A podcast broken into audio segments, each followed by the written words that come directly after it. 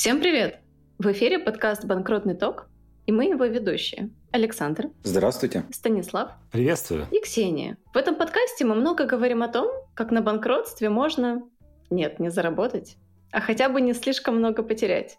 И сегодняшний день не исключение. Рассмотрим вопросы взыскания судебных расходов, возникающих в связи с банкротными процедурами, и попробуем понять, при каком стечении обстоятельств заявителя может ждать успех. Для начала давайте попробуем разобраться с очередностью удовлетворения тех судебных расходов, которые кредиторы взыскали с должника. Об этом пишется в 18 пункте 35-го пленума, согласно которому и выработанной практике, в случае, если против вас подали сделку, а, вы ее выиграли и попытаетесь изыскать с конкурсной массы судебные расходы, то вас благополучно отправят в неустойку, неголосующие, в реестр, и свои судебные расходы вы увидите не скоро, возможно, никогда даже. То же самое касается и участников иных обособленных споров, например, включающихся в реестр кредиторов или защищающихся от субсидиарки ГДЛов. Безусловно. Просто приведем как качестве примера. Указанную ситуацию неоднократно обсуждали в науке, например, те же статьи Андрея Егорова, недавний пост э, в Телеграме Айнура Шайдулина, в частности, где идет речь о том, что несправедливо по отношению к таким лицам относить их судебные расходы к той очередности, к которой она сейчас относится.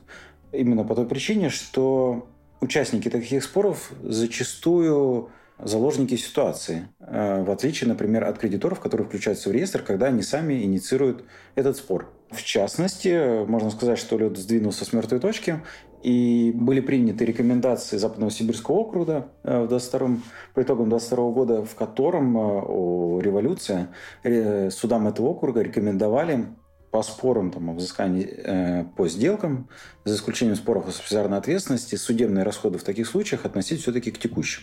Что вы думаете по этому поводу, коллеги?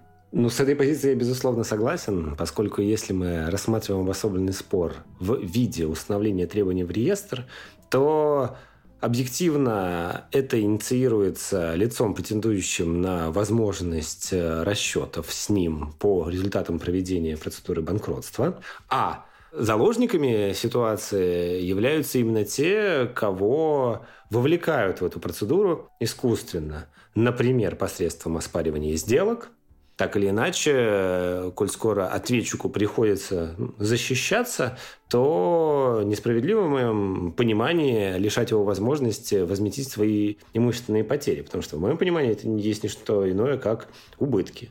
Именно те расходы, которые он понес. И к сожалению, к сожалению, многие дела о банкротстве сопряжены со спариванием сделок, а виной тому чаще всего отсутствие в распоряжении управляющего полного комплекта документов, которые позволили бы проанализировать условия этой сделки, а также перестраховку управляющих при инициировании данных обособленных споров, поскольку если они этого не сделают, их заклюют кредиторы.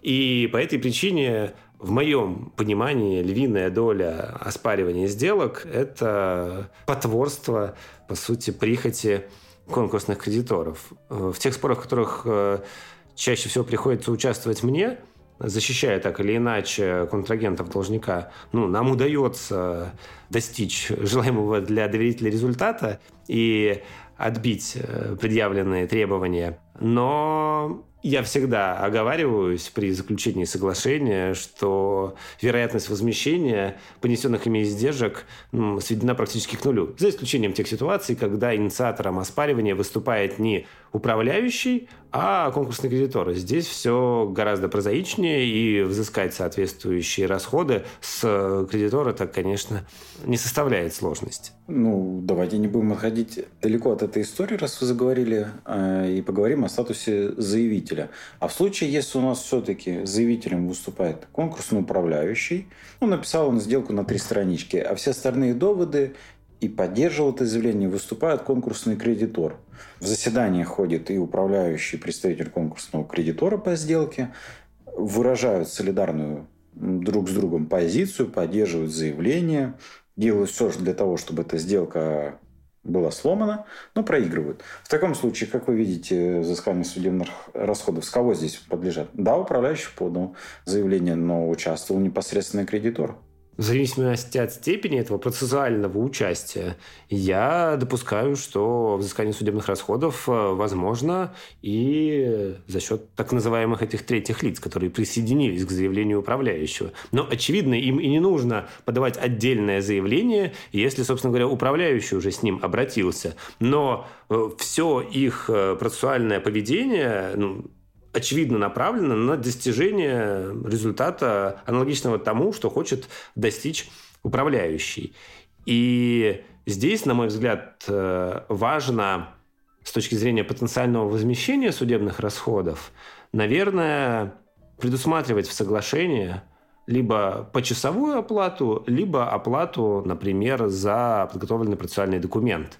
И увязывать, например, э, составление отзыва на жалобу, допустим, поданную отдельно управляющим, отдельно указывать отзыв на жалобу кредитора, чтобы потом обосновать, что документы, инициатором подачи которых являлся кредитор, обусловили со стороны вашего доверителя благодаря вам реакцию в виде, допустим, подготовки отзыва на апелляционную жалобу, либо возражений на какие-то там письменные объяснения тогда возможно будет э, высчитать долю вознаграждения, уплаченному вам, которая подлежит э, возмещению со стороны этого конкурсного кредитора, например, или ряда лиц, которые выступали на стороне позиции, занимаемой управляющим.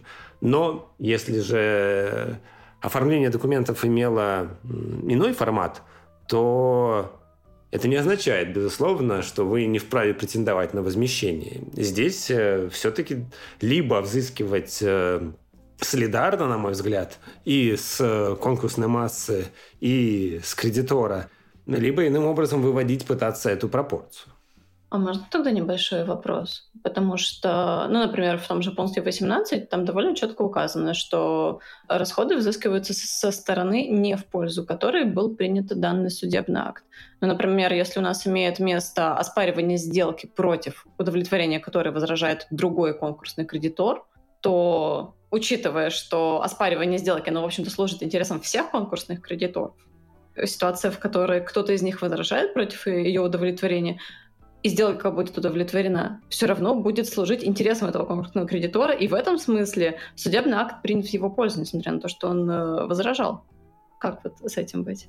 Ну, в моей практике по-моему, еще не случалось ситуации, когда конкурсные кредиторы возражали против удовлетворения сделки, если только эта сделка не с ними самими. Ну, мы можем допустить такую ситуацию, когда у вас конкурсный кредитор, и, соответственно, он сидит в реестре, но управляющий видит какие-то перечисления в его пользу и пытается это все оспорить. Мы же можем такую ситуацию допустить? Это безусловно. Мой, на мой взгляд, здесь он уже не столько участник реестра. Сколько ответчик по сделке. Да. Здесь необходимо отметить, что касаясь вопроса активного процессуального участия, мы должны помнить, что еще в 2015 году Верховный суд своим определением реквизиты которого вы найдете в описании к этому выпуску, рассматривал случай, когда в реестр включался кредитор, а против него э, возражал, против его включения возражал другой кредитор. И вот они э, спорили, спорили, спорили, в итоге кредитора включили в реестр, и в последующем этот кредитор пошел взыскивать судебные расходы как раз с кредитора, который возражал против его включения. И, насколько я помню, было успешно произведено взыскание, и именно там вопрос как раз вот активного процессуального участия был затронут. Почему это важно и почему это важно именно для банкротства, заключается в том, что Взыскать судебные расходы с должника ну, не очень интересно с учетом той сформированной практики по пункту 18.35 пленума, которая сейчас есть. Всем хочется, конечно, взыскать э, денежку с того, кого можно это взыскать. Тех же кредиторов, которые в реестре, которые возражают, которые поддерживают, например, оспаривание сделки с тобой, которые поддерживают, например, конкурсного управляющего, либо сами инициируют взыскание убытков в обособленных спорах. Ну и, конечно, это субсидиарная ответственность. Куда без нее, потому что мы все понимаем, что Субсидиарная ответственность, наверное, один из наиболее сложных споров э, уже в рамках дела о банкротстве. И если ты сможешь ее отстоять, почему бы не взыскать эти судебные расходы с той стороны, которая проиграла все-таки? И тогда вопрос, а зачем КДЛ, да, или то кого считали КДЛом, взыскивать эти судебные расходы из конкурса массы, когда ты этих денег не увидишь. Я уж не говорю про то, что если у вас, например, в ответчиках по субсидиарной ответственности находится юридическое лицо, и в отношении него подается многомиллиардный иск, то такое лицо никогда не получит денежные средства в банке. С ним не заключат договор и так далее, ну, потому что он просто не пройдет по риск-профилю, а не проведет проверку как контрагент. И я думаю, что такой ответчик по субсидиарной ответственности захочет какой-либо справедливости. Здесь надо отметить, что Западно-Сибирский округ, ну, по моему мнению, сугубо личному, не претендую ни на что, все-таки не докрутил эту историю, он вывел э, ответчиков по субсидиарке из этих рекомендаций, и все-таки он указал, что судебные расходы таких лиц не подлежат учету в текущих. Я думаю, что там оперировались истории, что это аффилированные лица, что там они как-нибудь субординируются и так далее. Наверное, логика такая была по поводу их вывода. Но в целом мы неоднократно с вами да, обсуждали и в рамках подкастов о субсидиарной ответственности, где мы затрагивали, что существует прокредиторский подход, который, ну, грубо говоря, запихивает в ответчиков всех, кого можно, начиная от уборщиц, заканчивая тайными бенефициарами и так далее.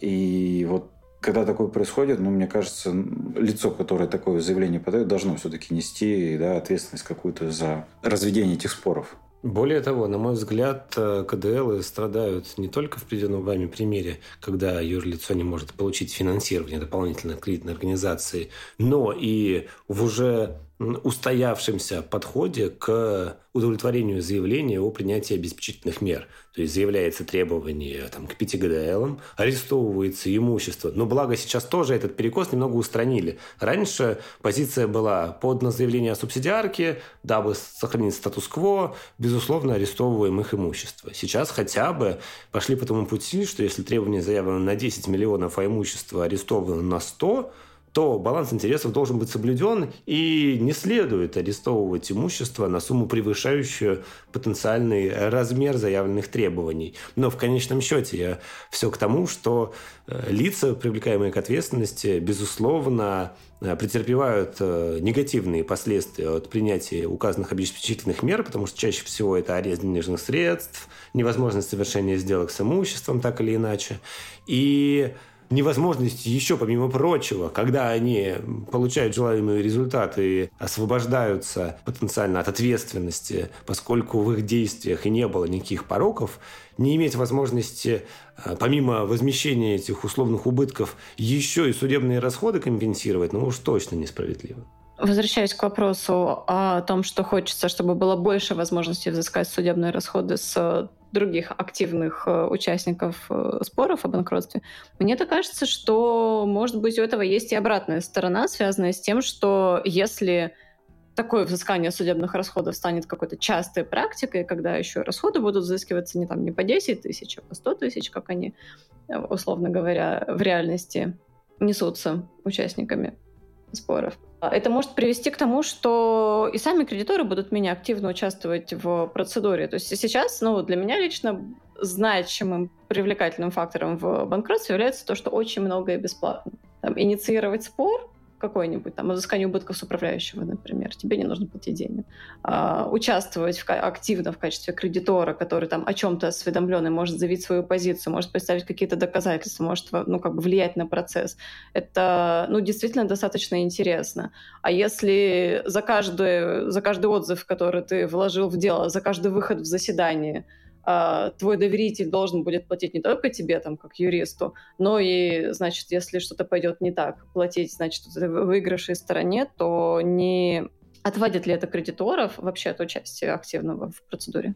Но активность-то, она не должна поощрять э, недобросовестное процессуальное поведение. Ведь если ты проанализируешь все обстоятельства, возможно, это как раз и позволит этот процесс не инициировать. А здесь в расчете на то, что а вдруг все-таки судебный акт будет принципе в мою пользу, а давайте попадаемся, побьемся, это же все-таки ввергать вашего процессуального оппонента в расходы. И почему же вы хотите лишать его возможности их э, каким-то образом компенсировать себе. Более того, вы сказали, что многое бесплатно. Так зачастую у нас и бывают ситуации, когда вы смотрите, что предоставленные, допустим, должником займы некому третьему лицу исчисляются сотнями миллионов, и взыскание указанной дебиторской задолженности как минимум обусловит несение затрат из конкурсной массы, например, на уплату пошлин там, в пределах 200 тысяч рублей, куда проще заплатить 6 тысяч рублей и пойти оспаривать саму выдачу этих займов с тем, чтобы хотя бы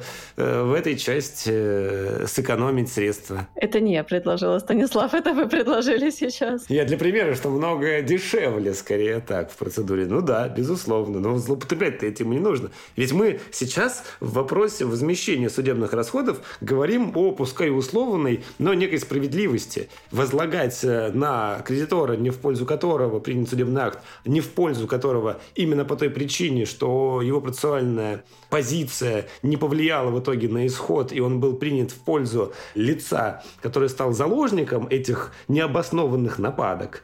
Так пускай активность направлена будет в правильное русло, а не в угоду того, что это здесь и сейчас бесплатно. Ну или дешевле. Но мы же понимаем, что нездоровая процессуальная активность, как правило, ее проявляет э, арбитражный управляющий как раз-таки под страхом того, что с него взыщут убытки в размере невзысканной дебиторки неподанных сделок. Или не под страхом, а под контролем чем-то. То есть мы здесь как раз в очередной раз э, в нашем э, выпуске подходим к тому, что процедура банкротства подчинена определенным уже устоявшимся ну, формам взаимодействия. То есть управляющий априори допускает, ага, если я этого не сделаю, хотя вроде как это делать и не нужно, то с меня потом будет больше спрос. Поэтому перестрахуюсь и подам а, а что, со ссылкой на то, что проанализировал, и мне так показалось. А потому что управляющему по барабану. Он проиграет эту сделку, э, взыщет судебные расходы, ну, увидимся там когда увидимся. Включит их неустойку и все. Я все-таки сторонник того, чтобы гражданский оборот был, а, устойчив, а, б, не инициировались споры ради того, ради того, чтобы не было претензий. Ведь э, их цель – это пополнение конкурсной массы, а не защита своих собственных каких-то интересов с точки зрения претензий от кредиторов, поскольку любая жалоба для управляющего – это увеличение размера страховки, потенциально вопросы в СРО, где комиссионный фонд и прочее, прочее, прочее. Поэтому я говорю, здесь все постоянно перестраховываются. Вот я говорю, у нас а, управляющих теперь еще и к убыткам привлекают за то, что меры своевременно не попросили. Ну, ну сколько можно, простите. Возвращаясь э, к конкурсной массе, которую упомянул Станислав, и судебным расходам. Обращаясь к пункту 18 35 пленума, мы уже указали, что судебные расходы, понесенные в рамках обособленных споров в деле о банкротстве, уходят туда же, куда и неустойка. Но Здесь важно отметить, что если судебные расходы понесены в рамках самостоятельного искового производства, как правило, это ситуация, когда кредитор взыскал задолженность должника, а впоследствии получил определение о возмещении судебных расходов. При определении того, в какой очередности будут погашаться эти требования, нужно отметить, что все упирается в дату вынесения определения взыскания судебных расходов. Если оно было вынесено после возбуждения производства, то магическим образом ваши судебные расходы оказываются в текущих. Если до, то они уходят в третью очередь. Дополним, что там идет ну, речь про вступление в законную силу все-таки.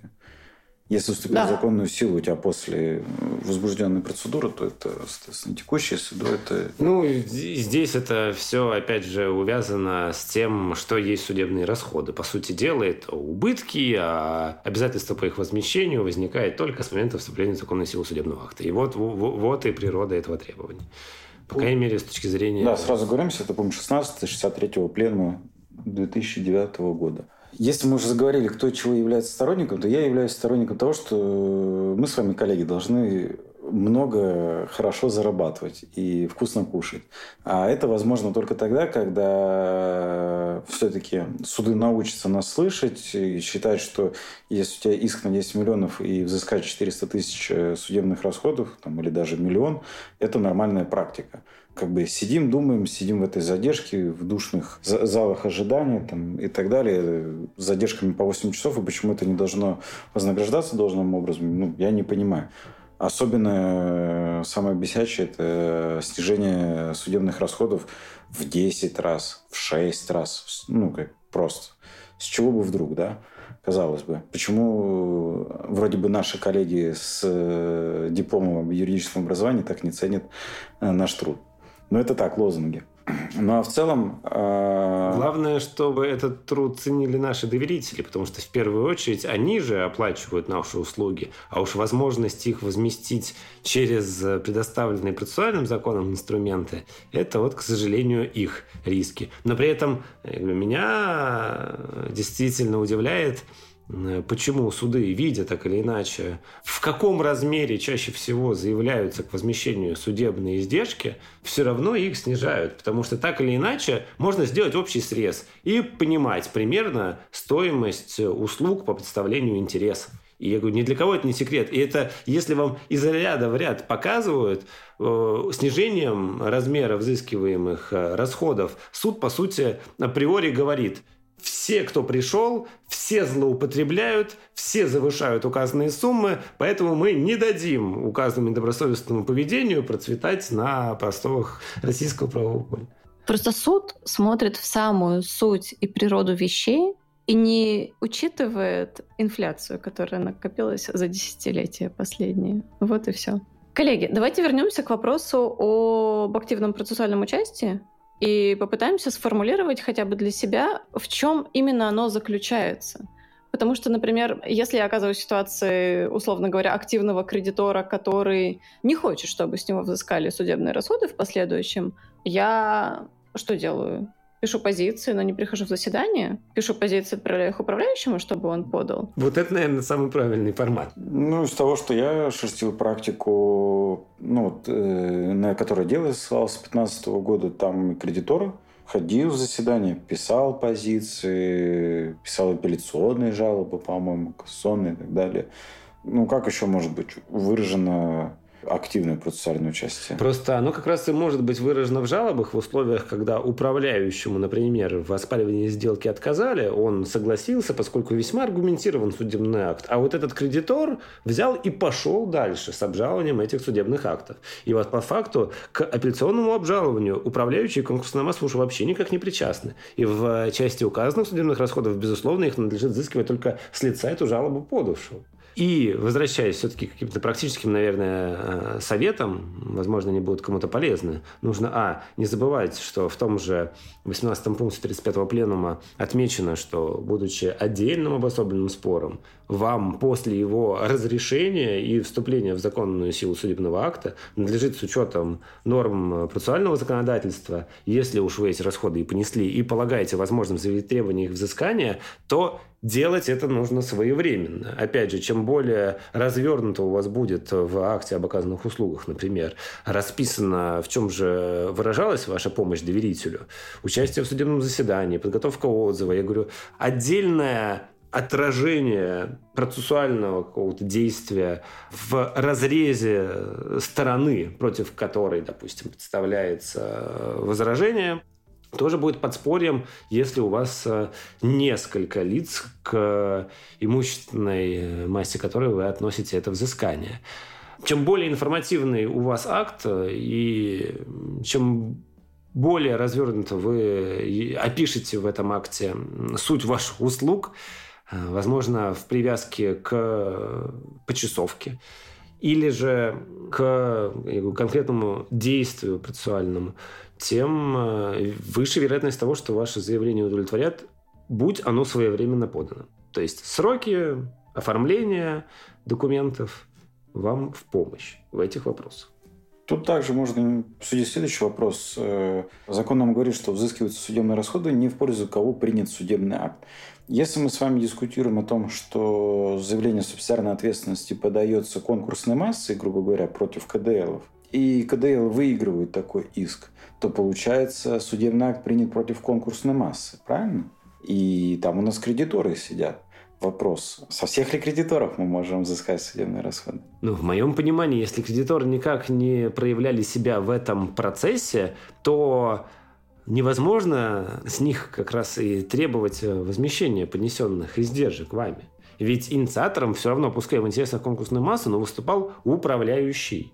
Поэтому как вы можете претендовать на взыскание с конкретных кредиторов? Они будут возражать, говорить, а мы вообще возражали против удовлетворения этого заявления.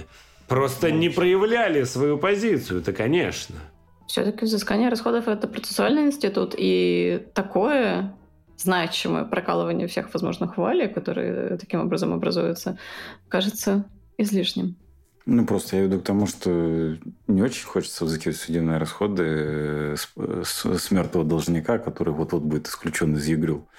Хочется все-таки, опять же, взыскать с тех, кто сможет заплатить. Это вам вообще исковое производство, Александр? Ну, опять же, вы здесь э, все подводите к тому, как э, возместить издержки, возможно, за счет того, кто к их несению никак и не причастен. Это тоже не совсем правильное, на мой взгляд, э, поведение участника гражданского оборота, и поэтому, наверное, и не предусмотрено такой возможности. Потому что возмещать должен тот, кто и обусловил причинение вам убытка в виде этих расходов. Для Александра можно предложить вот такой вариант. Еще одно лицо, с которого можно взыскивать судебные расходы, это арбитражный управляющий. А вместе с ним и его страховая. Они и так несчастные, миллионы платят за свою страховку. Даже жалко их иногда. А для слушателей отметим, что в спорах по жалобам на действия и бездействие управляющих, об их отстранении, об их вознаграждении, в любых иных спорах в рамках дела о банкротстве, где управляющий представляет сам себя и действует в собственных интересах,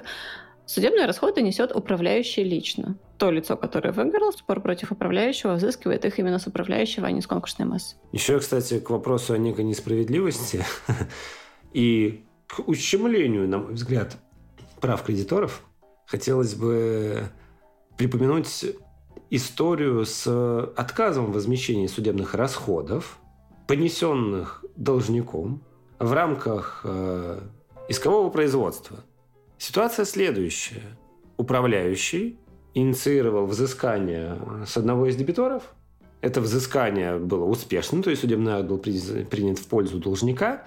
Однако в удовлетворении заявления о взыскании судебных расходов было отказано с э, простым обоснованием, что непосредственно должник указанных расходов не понес – за него расходы, связанные с оплатой услуг, в том числе привлеченного должником юридического бюро, понес управляющий, которому, в свою очередь, должник, понесенные управляющим расходы, не возместил. Таким образом, отказывая во взыскании с дебитора, не в пользу которого принят судебный акт, судебных расходов в пользу должника, апелляционная инстанция, даже, получается, коллегия, Э, сослалась на то, что должник этих расходов фактически еще и не понес, и поэтому не может претендовать на их возмещение. Хотя в моем понимании должник-то как раз их э, фактически и понес, и конкурсные кредиторы здесь э, лишаются возможности эти расходы возместить. Почему кредиторы? Да потому что управляющий, когда фактически с дебитора будут взысканы денежные средства, возместит себе, себе те расходы, которые он понес на оплату услуг э, юридической компании, а кредиторы, получается, недополучат э, суммы этих компенсаций. Вот это, я считаю, также ситуация весьма несправедливая. Надеюсь, что практика уже выработала подход, к сожалению, не имел возможности подробнее этот вопрос на сегодняшний день проанализировать, научилась бороться что все-таки признают эти расходы как расходы, понесенные все-таки должником. Ведь, опять же, не стоит забывать, что убытки все-таки, если мы обращаемся к буквальному толкованию положения статьи 15 Гражданского кодекса Российской Федерации, это те расходы, которые лицо понесло, либо должно будет понести.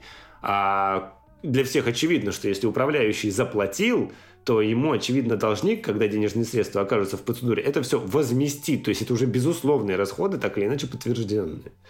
Ну и все-таки э, еще раз хотелось бы отметить э, некий дисбаланс, который имеет место при разрешении споров в деле о банкротстве и вне такового. То есть, если мы допустим ситуацию, когда у нас э, конкурирующее требование устанавливается в реестре, оно основано на судебном акте, и что управляющий, что кто-то из иных кредиторов предполагают, что имеет место... Необоснованное включение в реестр. Необоснованное взыскание да, ошибочное взыскание, скорее так, то он идет э, с апелляционной жалобой в порядке экстраординарного обжалования, 24 пункт 35 пленума, как мы все помним. И здесь-то как раз речь идет об обычном исковом производстве и апелляционном рассмотрении. И если же все-таки кредитору, претендующему на месте в реестре, удается отстоять свой судебный акт, то указанный э, спор, а именно апелляционное рассмотрение – позволяет ему претендовать на возмещение судебных расходов, и заявленные в рамках того спора судебные расходы, на мой взгляд, безусловно, подлежат взысканию. И там они, учитывая формат, а именно не дело о банкротстве, будут взысканы и отнесены к текущим платежам. Вроде как речь все об одном и том же, о формировании реестра, но рассмотрение вне рамок дела о банкротстве создает э, предпосылки к тому, чтобы страдала конкурсная масса. В деле о банкротстве мы видим а, обратный правовой подход. И как раз это в очередной раз э, нас подводит к мысли о том, что Формулируя соответствующим образом пункт э, пленума, высшие судебные инстанции хотели не допустить ситуации с взысканием судебных расходов именно по этим обыкновенным для процедуры обособленным спорам, а именно установление требований в реестре.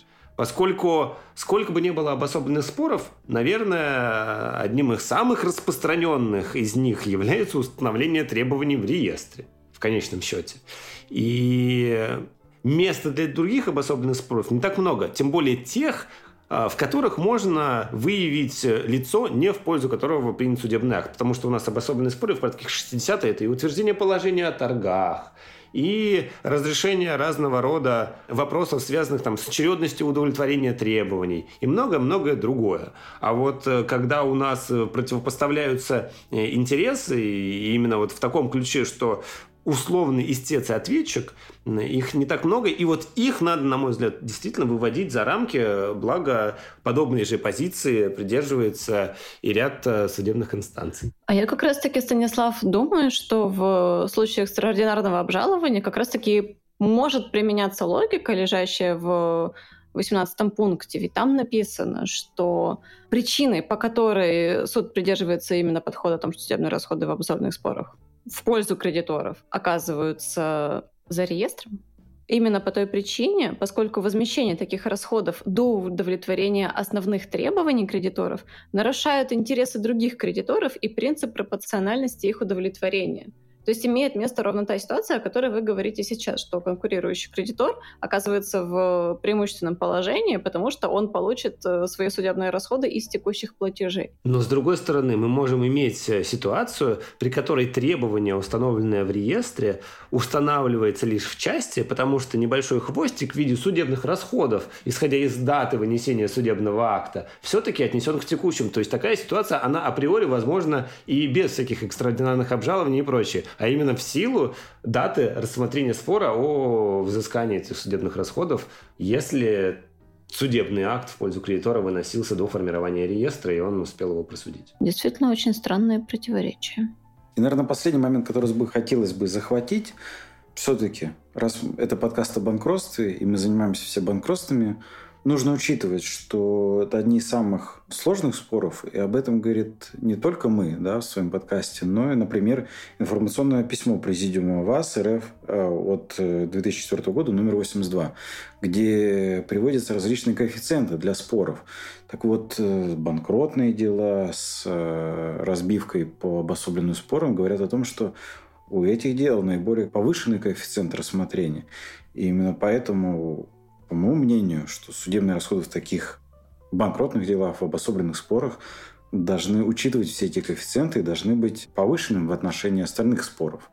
И в том числе стоимость этих услуг зачастую, мне кажется, может быть обоснована в том числе различным анализом рынка юридических услуг. Ну, кстати, да, если обратиться к таким ресурсам, как Headhunter, тот же самый, то самые высокооплачиваемые юристы – это юристы-международники и банкротчики.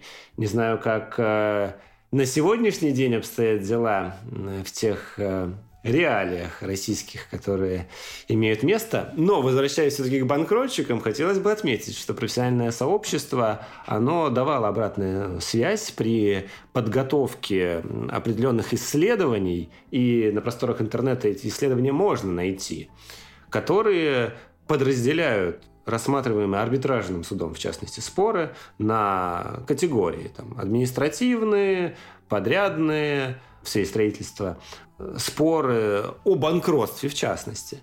И вот по этой категории дел размер вознаграждения тех специалистов, к которым обратились за комментариями относительно стоимости, конечном счете позволяет прийти к выводу о том, что эти услуги стоят дорого. Однако, если бы наше профессиональное сообщество, например, при разрешении этих споров как раз э, ссылалось на данные исследования, то есть мы были бы едины во мнении, что цифры, отраженные в них, отвечают э, объективной действительности, и именно столько наши доверители и уплачивают за квалифицированную юридическую помощь, то, возможно, мы смогли бы переломить укоренившееся в судебных инстанциях мнение о том, что эти услуги стоят немного иначе. При том, что чаще всего лица претендующие на возмещение судебных расходов через своих профессиональных представителей обращаются к источникам получения информации, а именно там ссылки на сайты, распечатки с этих сайтов, различных э,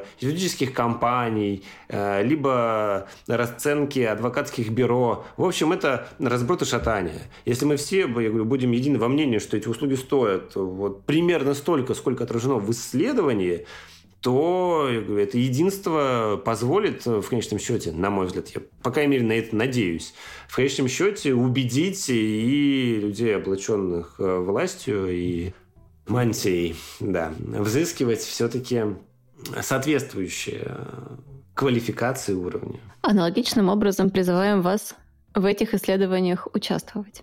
Ну что, коллеги, Приятно было с вами поговорить. Да. Уважаемые слушатели, если дальше подкаст не будет выходить, знаете, у соведущих случился инфаркт после слов, что на HeadHunter самые дорогие – это банкротчики и международники. Ждем ваше мнение на эту тему в описании. Желаем вам больших крупных гонораров, взыскания судебных расходов и всего хорошего.